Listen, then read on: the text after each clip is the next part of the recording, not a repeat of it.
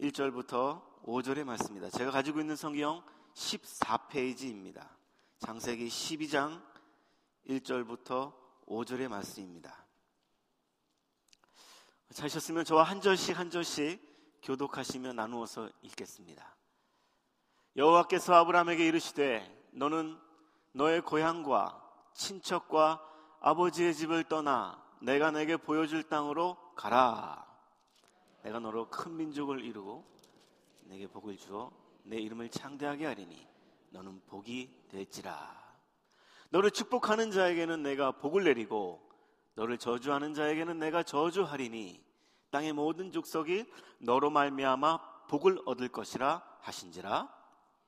아브라함이 여호와의 말씀을 따라갔고 롯도 그와 함께 갔으며 아브라함이 하란을 떠날 때에 75세였더라.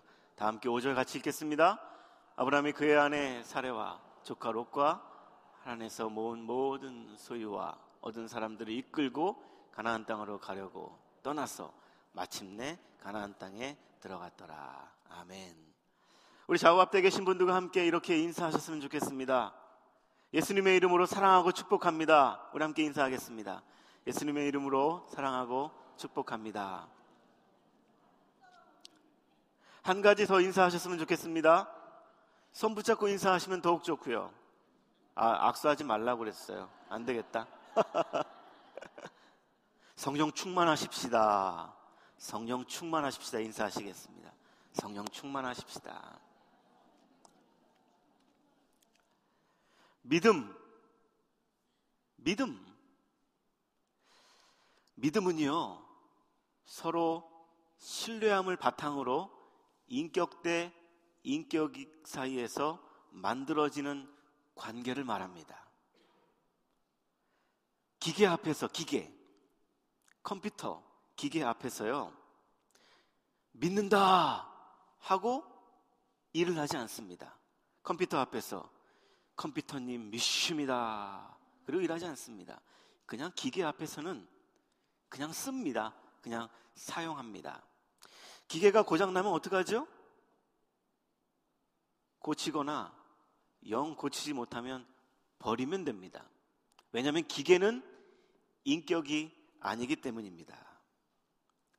우리 믿음의 대상이신 하나님을 알고 하나님과의 인격적인 교제 속에서 우리의 믿음이 성숙으로 자라게 됩니다. 하나님을 알아야 됩니다. 하나님을 알아야 돼요.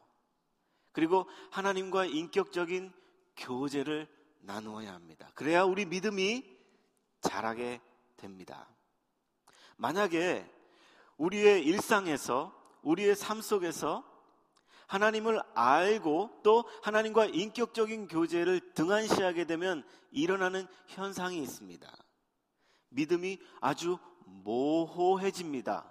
마치 뜬구름 잡는 것 같이 믿음이 그렇게 됩니다. 또 하나는 믿음을 도피처인 피난처로 생각을 하게 됩니다. 믿음을 큰 나무라 한번 생각해 보십시오. 믿음이 큰 나무이다. 그 큰 나무를 알려면 그 큰 나무 속에서 맺혀지는 열매를 보면서 아, 믿음이 이런 것이구나. 알게 됩니다. 믿음, 또 우리 기독교에서 많이 사용되어지는 단어들이 있습니다. 극률, 사랑. 이런 아주 너무나도 우리 인간의 지식으로 알 수 없는 이런 단어들이 있습니다. 그렇기 때문에 그 단어들을 이해하려면 그 믿음 혹은 사랑, 국률, 자비 이런 단어들 속에서 드러나는 열매 그것을 보면서 우리는 아 믿음이 이런 것이구나. 아 사랑이 이런 것이구나. 아하 국률이 이런 것이구나 알게 됩니다. 또한 믿음이라는 큰 나무 속에서 맺혀지는 열매를 보면서 아, 믿음이 3D, 입체적으로 나타나는 것을 발견하게 됩니다. 여러분, 제가 몇 사람의 이름을 좀 대겠습니다. 그럼 여러분들은요, 제가 불러드리는 그 이름을 듣고 한 단어나 한 문장으로 그 사람을 표현해 보십시오. 준비되셨어요? 시작하겠습니다. 아브라함 링컨. 아브라함 링컨. 한 문장 한 단어로 되시나요? 저는 이렇게 표현했습니다. 백악관을 기도실로 만든 미국의 16대 대통령. 괜찮아요? 예, 반응을 좀 해주세요. 하나 더 해볼까요? 이순신 장군. 이순신 장군. 이순신 장군. 명장이잖아요? 예. 생즉사, 사즉생. 예수님이 하셨던 말씀을 어떻게 이렇게 하셨을까? 다윗. 다윗. 저기 뒤에. 다윗. 하나님 마음에 합한 사람. 마지막으로 한 사람만 더 해보겠습니다. 큰, 아시는 분들 큰 소리로 한번 대보시면 좋을 것 같아요. 아브라함. 할렐루야. 믿음의 조상. 순종의 사람. 하나님이 아브라함을 부르셨습니다. 하나님은 아브라함을 영예롭게 하셨고 아브라함의 이름을 높여 주셨습니다. 아브라함을 하나님께서 선대해 주셨습니다. 우리는 그 아브라함을 이렇게 기억합니다. 믿음의 조상 아브라함. 제가 주일학교 다닐 때에 여름 성경학교 때마다 불렀던 찬송이 찬양이 있었습니다. 믿음의 조상 아브라함은 네. 아브라함. 그 어린 나이에 제 기, 마음속에서 제 기억 속에서 기억했던 그 아브라함은 믿음의 조상 아브라함. 왜 그가 믿음의 조상 아브라함이 되었을까요? 왜 성경은 왜 하나님은 왜 성령께서는 아브라함을 말함에 있어서 그를 믿음의 조상이라 말하였을까요? 그것은 아브라함이 순종했기 때문입니다. 아브라함이 순종했기 때문에 그를 믿음의 조상이라 칭해 주셨습니다. 좀 전에 읽었던 12장 1절의 말씀을 다 함께 소리내서 천천히 읽어보면 좋겠습니다. 다 같이 읽겠습니다. 시작. 너는 너의 고향과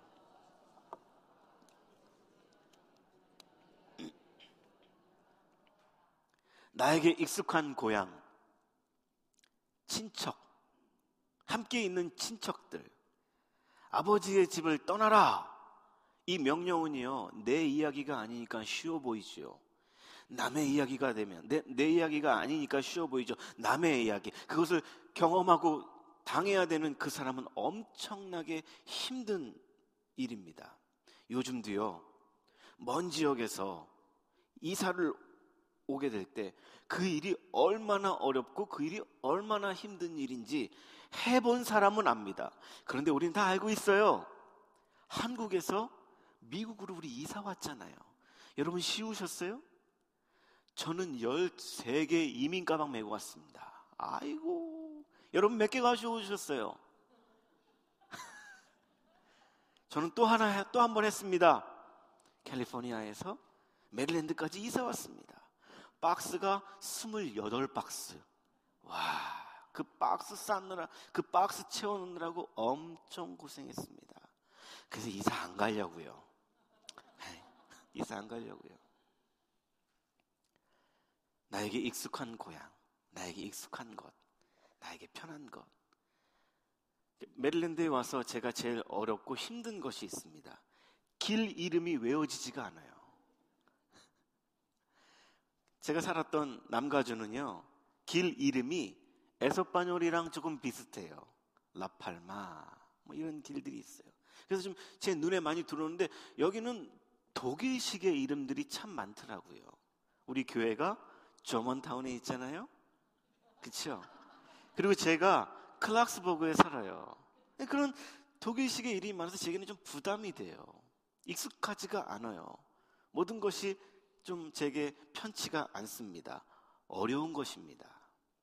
그런데 어떻게 아브라함은 아무 말 없이 하나님의 명예, 야, 가, 고, 이 명령에 순종할 수 있었을까?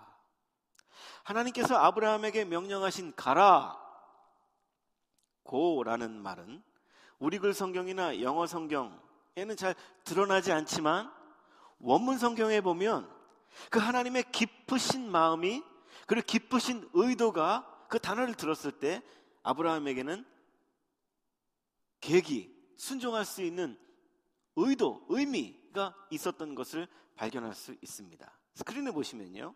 하나님께서 아브라함에게 명령하신 가라라는 말은요. 할라크, 할라크라는 단어인데요. 우리 글 성경에는 이 할라크라는 단어를요. 가라, 고라고만 번역을 해놨어요. 그런데 원문 성경에 보면 그 할라크라는 단어는 버리다, 포기하다의 의미가 있습니다. 무슨 말입니까? 하나님의 명령? 하나님의 명령에 순종해야 될 첫 번째 관문은 나의 계획과 나의 생각과 나의 뜻을 내려놓는 것입니다. 그래야 순종을 할 수 있습니다.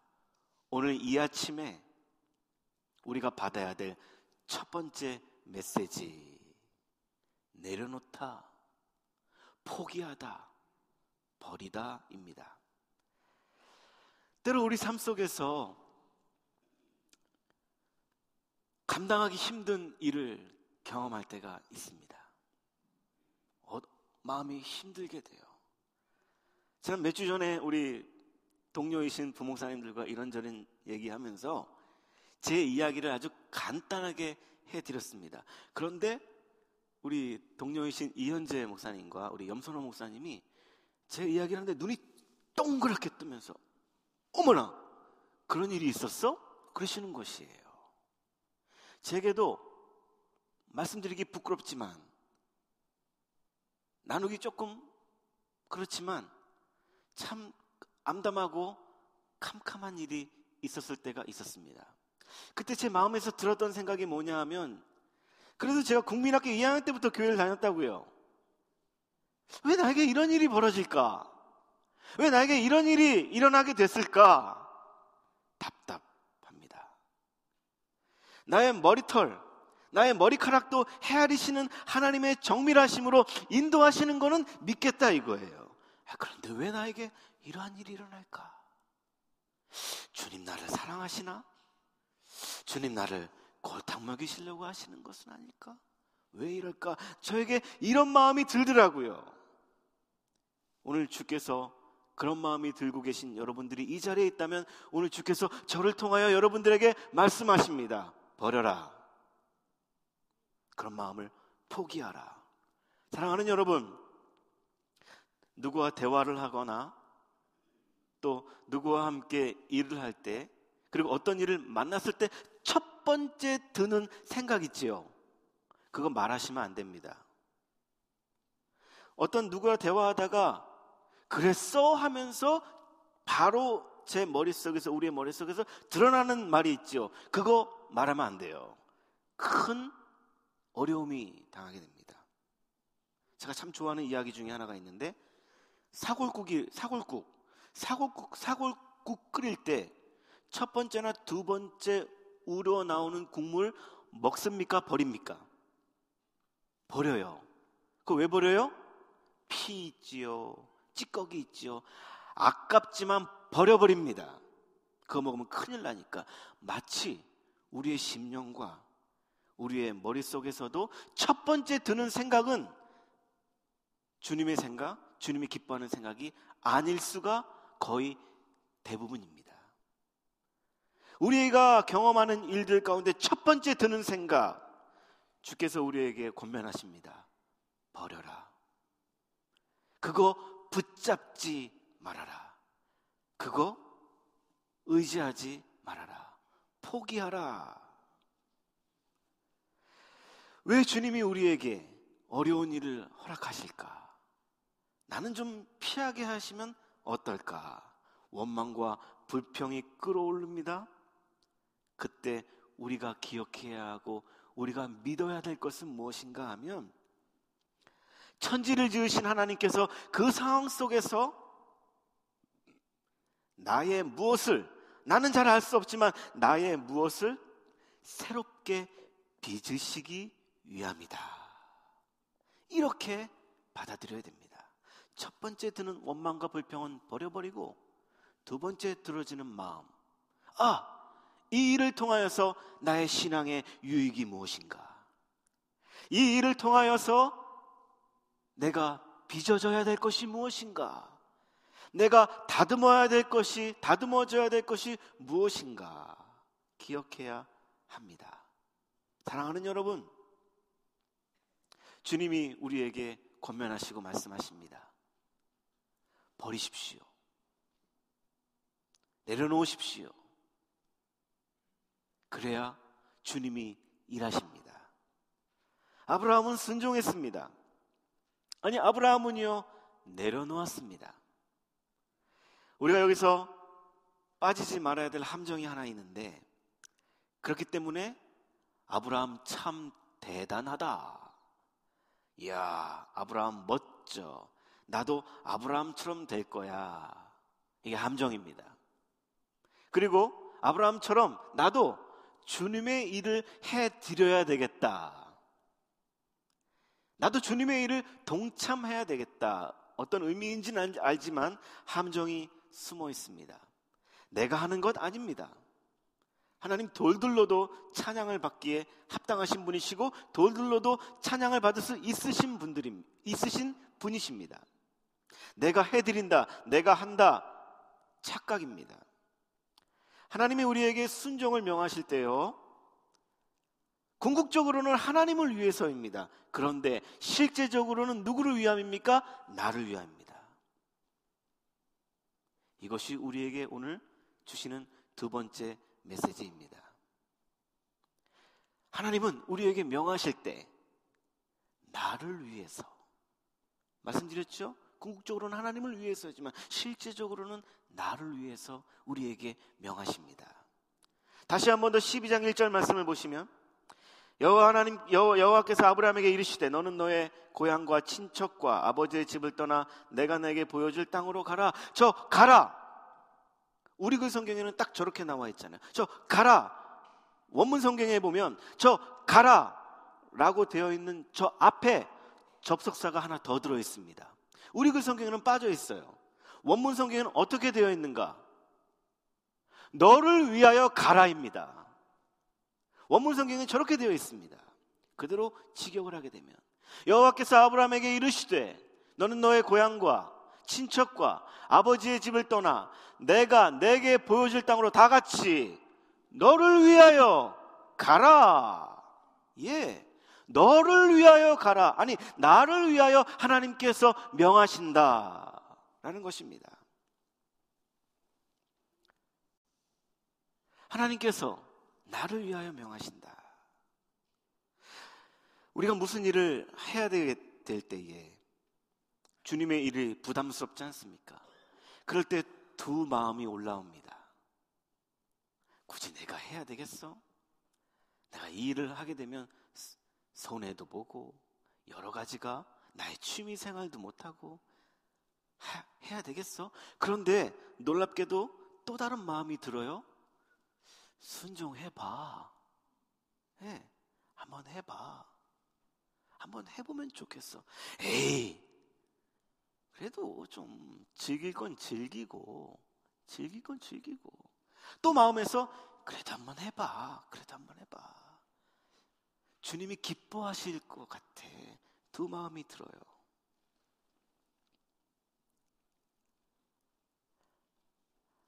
아브라함에게 하나님께서 명하셨습니다. 가라.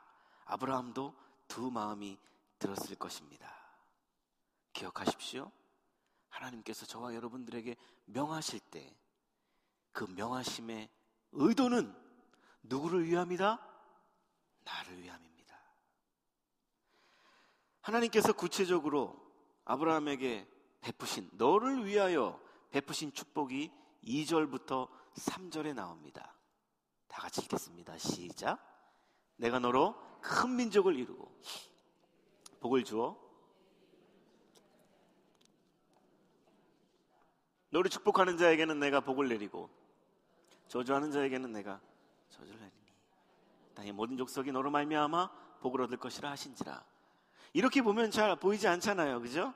이걸 제가 자세하게 보니까 일곱 가지의 하나님께서 베풀어 주신 축복 으로 나눌 수 있더라고요 보겠습니다 다 같이 읽겠습니다 1번 시작 큰 민족을 이루어주겠다 2번 복을 주겠다 3번 이름을 창대하게 해주겠다. 4번. 복이 될 것이다. 5번. 아멘. 6번. 저주하는 자를 저주하겠다. 7번. 땅의 모든 족속이 너로 인하여 복을 얻을 것이니라. 일곱 가지예요. 하나님은 완전수, 하나님의 수, 7이라는 단어를, 7이라는 숫자를 동원하셔서 아브라함을 하셨습니다. 왜 하나님께서 완전수 7, 하나님의 수 7이라는 단어를 숫자를 사용하셔서 아브라함을 축복하셨을까? 하나님께서 아브라함에게 주는 축복은 완전한 것이다. 하나님께서 아브라함에게 주는 일곱 가지의 복은 완벽한 것이다. 우리 여기서 순종의 두 번째 원리를 발견하게 됩니다. 나를 위하여 나에게 복 주시려고 나를 축복의 통로로 세우려고 우리에게 순종을 요구하실 때가 있다라는 것입니다.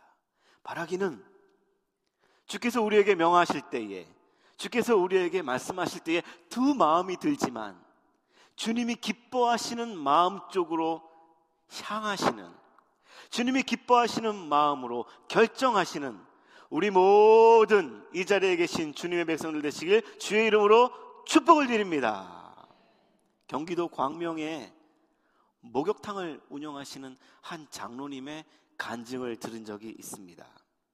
이분이 아끼고 아껴서 돈을 모아서 목욕탕을 경영하시다가 좀 크게 여관 사업을 해야 되겠다라고 해서 여관을 구입하셨답니다. 하, 얼마나 기뻐요? 사업이 커진 거니까. 그래서 담임 목사님과 또 권사님들, 장로님들 모시고 함께 예배 드려야 되겠다. 개업 예배를 드려야 되겠다. 그 모였습니다. 여관을 이제 오픈하면서. 근데 자, 목사님께서 그 장로님께 이렇게 말씀하시는 것이에요. 장로님, 네, 예배는 드리겠습니다. 그런데요, 이런 죄 짓는 사업 하지 말고 다른 사업으로 바꾸세요. 그러시는 거예요. 요즘에도 이런 목사님이 계세요? 저 같으면 예배 드렸을 것 같은데. 목사님 세시지요? 야, 여관을 개업해 놨는데 개업 예배를 드려야 되는데 목사님 이런 죄 짓는 일 하지 말고 어, 그 얘기를 들었는데 첫 번째 드는 생각이 이게 뭐야? 아니 목사님 왜 이런 말씀을 하셔? 당황스러우셨대요. 근데 가만히 생각해 보니까 맞는 말이에요? 틀린 말이에요? 예. 장로님, 맞는 말이다. 그래. 하나님께서 주의 종을 통하여서 나에게 말씀하시는갑다. 말씀하시나 보다. 그래서 그냥 그 끌어오르는 그 마음을 다른 게 옮길 수도 있잖아요. 근데 그 끌어오르는 그 마음을 꺾어 순종하셨습니다. 그래서 여관을 한 번도 해보지 못했던 그 여관을 매매하려고 내놨답니다. 어, 그런데 세상에 매매가 잘 이루어지지 않는 것이에요. 아니, 순종했는데, 주의 종이 말씀하실, 또 주께서 주의 종을 통하여 말씀하시는 거다 믿고 순종했는데, 아, 매매가 이루어지지 않는 것이에요. 답답한 마음에 새벽 예배에 나와서 이렇게 기도하고 있는데, 이런 생각이 들더래요. 굳이 뭘 그걸 또 팔어? 그 여관을 뭘 또 굳이 팔어? 그냥 원래 하던 거, 그 좀 이렇게 개조해 가지고 목욕탕을 그냥 하지 뭐. 그런 마음이 들더래요. 그래서, 그래. 그냥 목욕탕 하지 뭐. 그래서 저도 이렇게 또 막 개조해가지고 목욕탕을 해야 되겠다. 또 목욕탕을 해야 되니까 개업 예배를 또 드려야 되잖아요. 그래서 목사님 모시고 개업 예배를 드리려고 하는데 목사님께서 장로님 목사 하여튼 쎄 이, 이 목사님 되게 세세요. 장로님, 어, 저 개업 예배 안 갈랍니다. 왜요? 주일날 일하실 거죠? 뜨끔?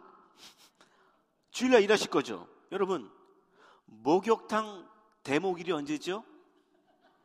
2부 예배 때는 우리 젊은 분들도 계시니까 모를 수도 있어요.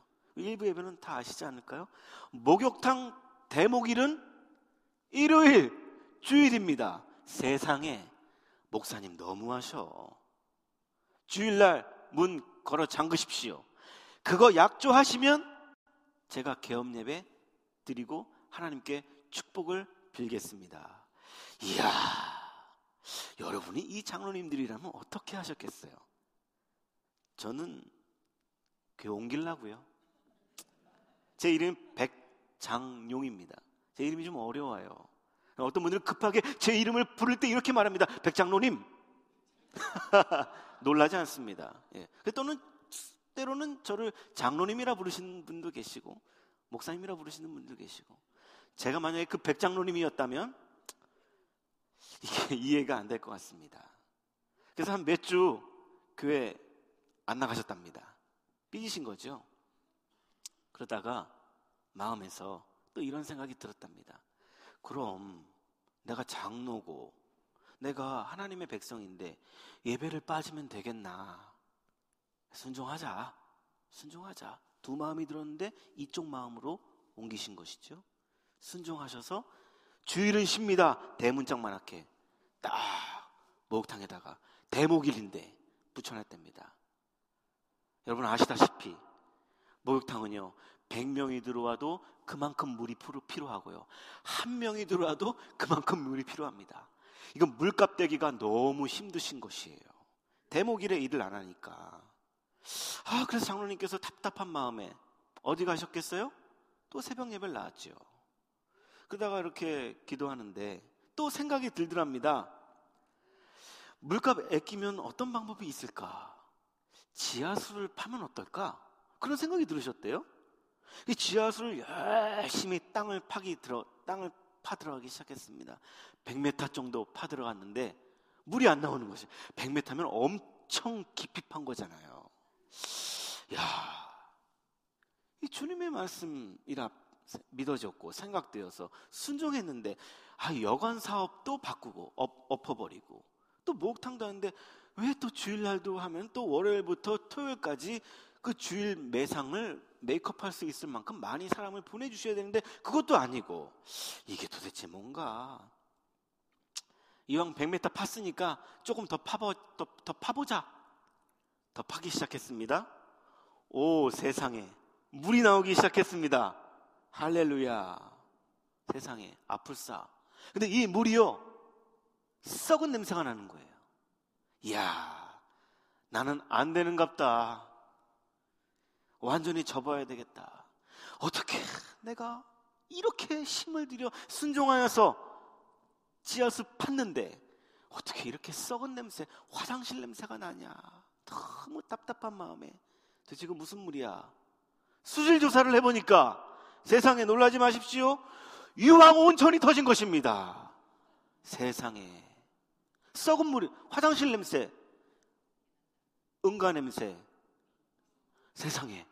유황 온천이 터진 것이에요. 소위 대박이 났습니다. 주일날 일 안 하시잖아요? 이 일이, 이 간증이 우리 대한민국의 전국에 있는 교회마다 다 들려지기 시작했어요. 그래서 남전도회, 여전도회, 남선교회, 여선교회가 힘을 합쳐 월요일부터 토요일까지 관광버스를 대절하여 이야, 그 장로님이 이런 이 간증을 하시면서 말미에 이렇게 말씀을 하시더라고요.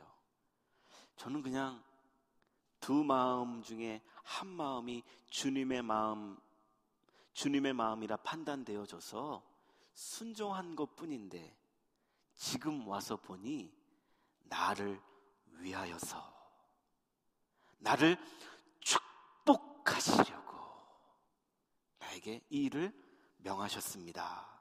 다 저를 위함이었습니다. 우리는 순종하면 혼자 짐을 짊어지어야 된다라고 생각합니다. 우리는 순종하면 손해 봐야 된다라고 생각합니다. 우리는 순종하면 고생해야 된다라고 생각합니다. 제가 엄마 나 신학교 갈래 그랬을 때 제 어머 니가 첫 번째 하셨던 말씀이 있습니다. 야, 그 고생되는 걸 왜 해? 야, 그 고생되는 걸 왜 해? 제 어머니가 미용사이셨거든요. 야, 미용이나 배워. 미용이 얼마나 좋은 건데. 아, 그때 제가 미용을 배웠었어야 되는데. 아니죠. 우리는 순종을 하면요. 고생이다. 힘들 것이다. 이렇게 생각을 합니다. 하나님께서 아브라함에게 가라 명하신 것은 얼핏 보면 고생의 일이고 얼핏 보면 힘듦의 일인데 하나님께서 그거를 아심에도 불구하고 아심에도 불구하고 가라라고 명하신 것은 너 혼자 가라가 아니라 나도 너와 함께 가겠다. 지금까지 제가 26살 때 전도사 시작했거든요. 지금까지 하나님은 한 번도 주님의 일 한다고 해서 굶기시거나 한 번도 해야 될 사람 구실을 못하게 하시거나 그랬던 적이 한 번도 없으셨습니다. 하나님께서 나와 함께 하셨음을 다시 한 번 더 저는 간증하고 여러분들에게 선포하고 싶습니다.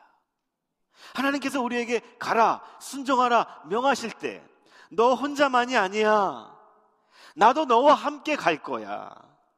나도 너와 함께 가겠어. 여호수아가 여호와 하나님과 함께 하더니 여호와께서 여호수아를 온 지면에 유명하게 하시는지라. 여호수아가 다섯 가지의 언어를 여호수아가 열 개의 다른 나라의 말을 한다고 해서 유명해졌던 것이 아니라 여호와 하나님과 함께하니 여호와께서 여호수아를 유명하게 하신지라 하나님께서 아브라함에게 명하셨습니다. 가라. 그런데 홀로 보내지 않으셨습니다. 내가 너와 함께하겠다. 순종의 세 번째 원리입니다.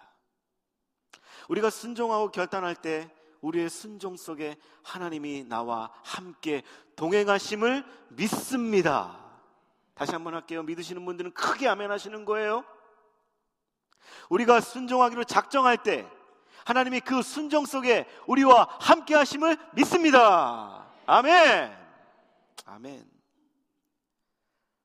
하나님은 우리가 순종할 때에 우리의 순종을 도우시고 우리의 순종에 함께 하시어 그 순종을 다 내가 한 것처럼 하나님이 도와주셔서 한 건데 다 내가 한 것처럼 크신 복과 은혜를 받게 하신다는 것입니다.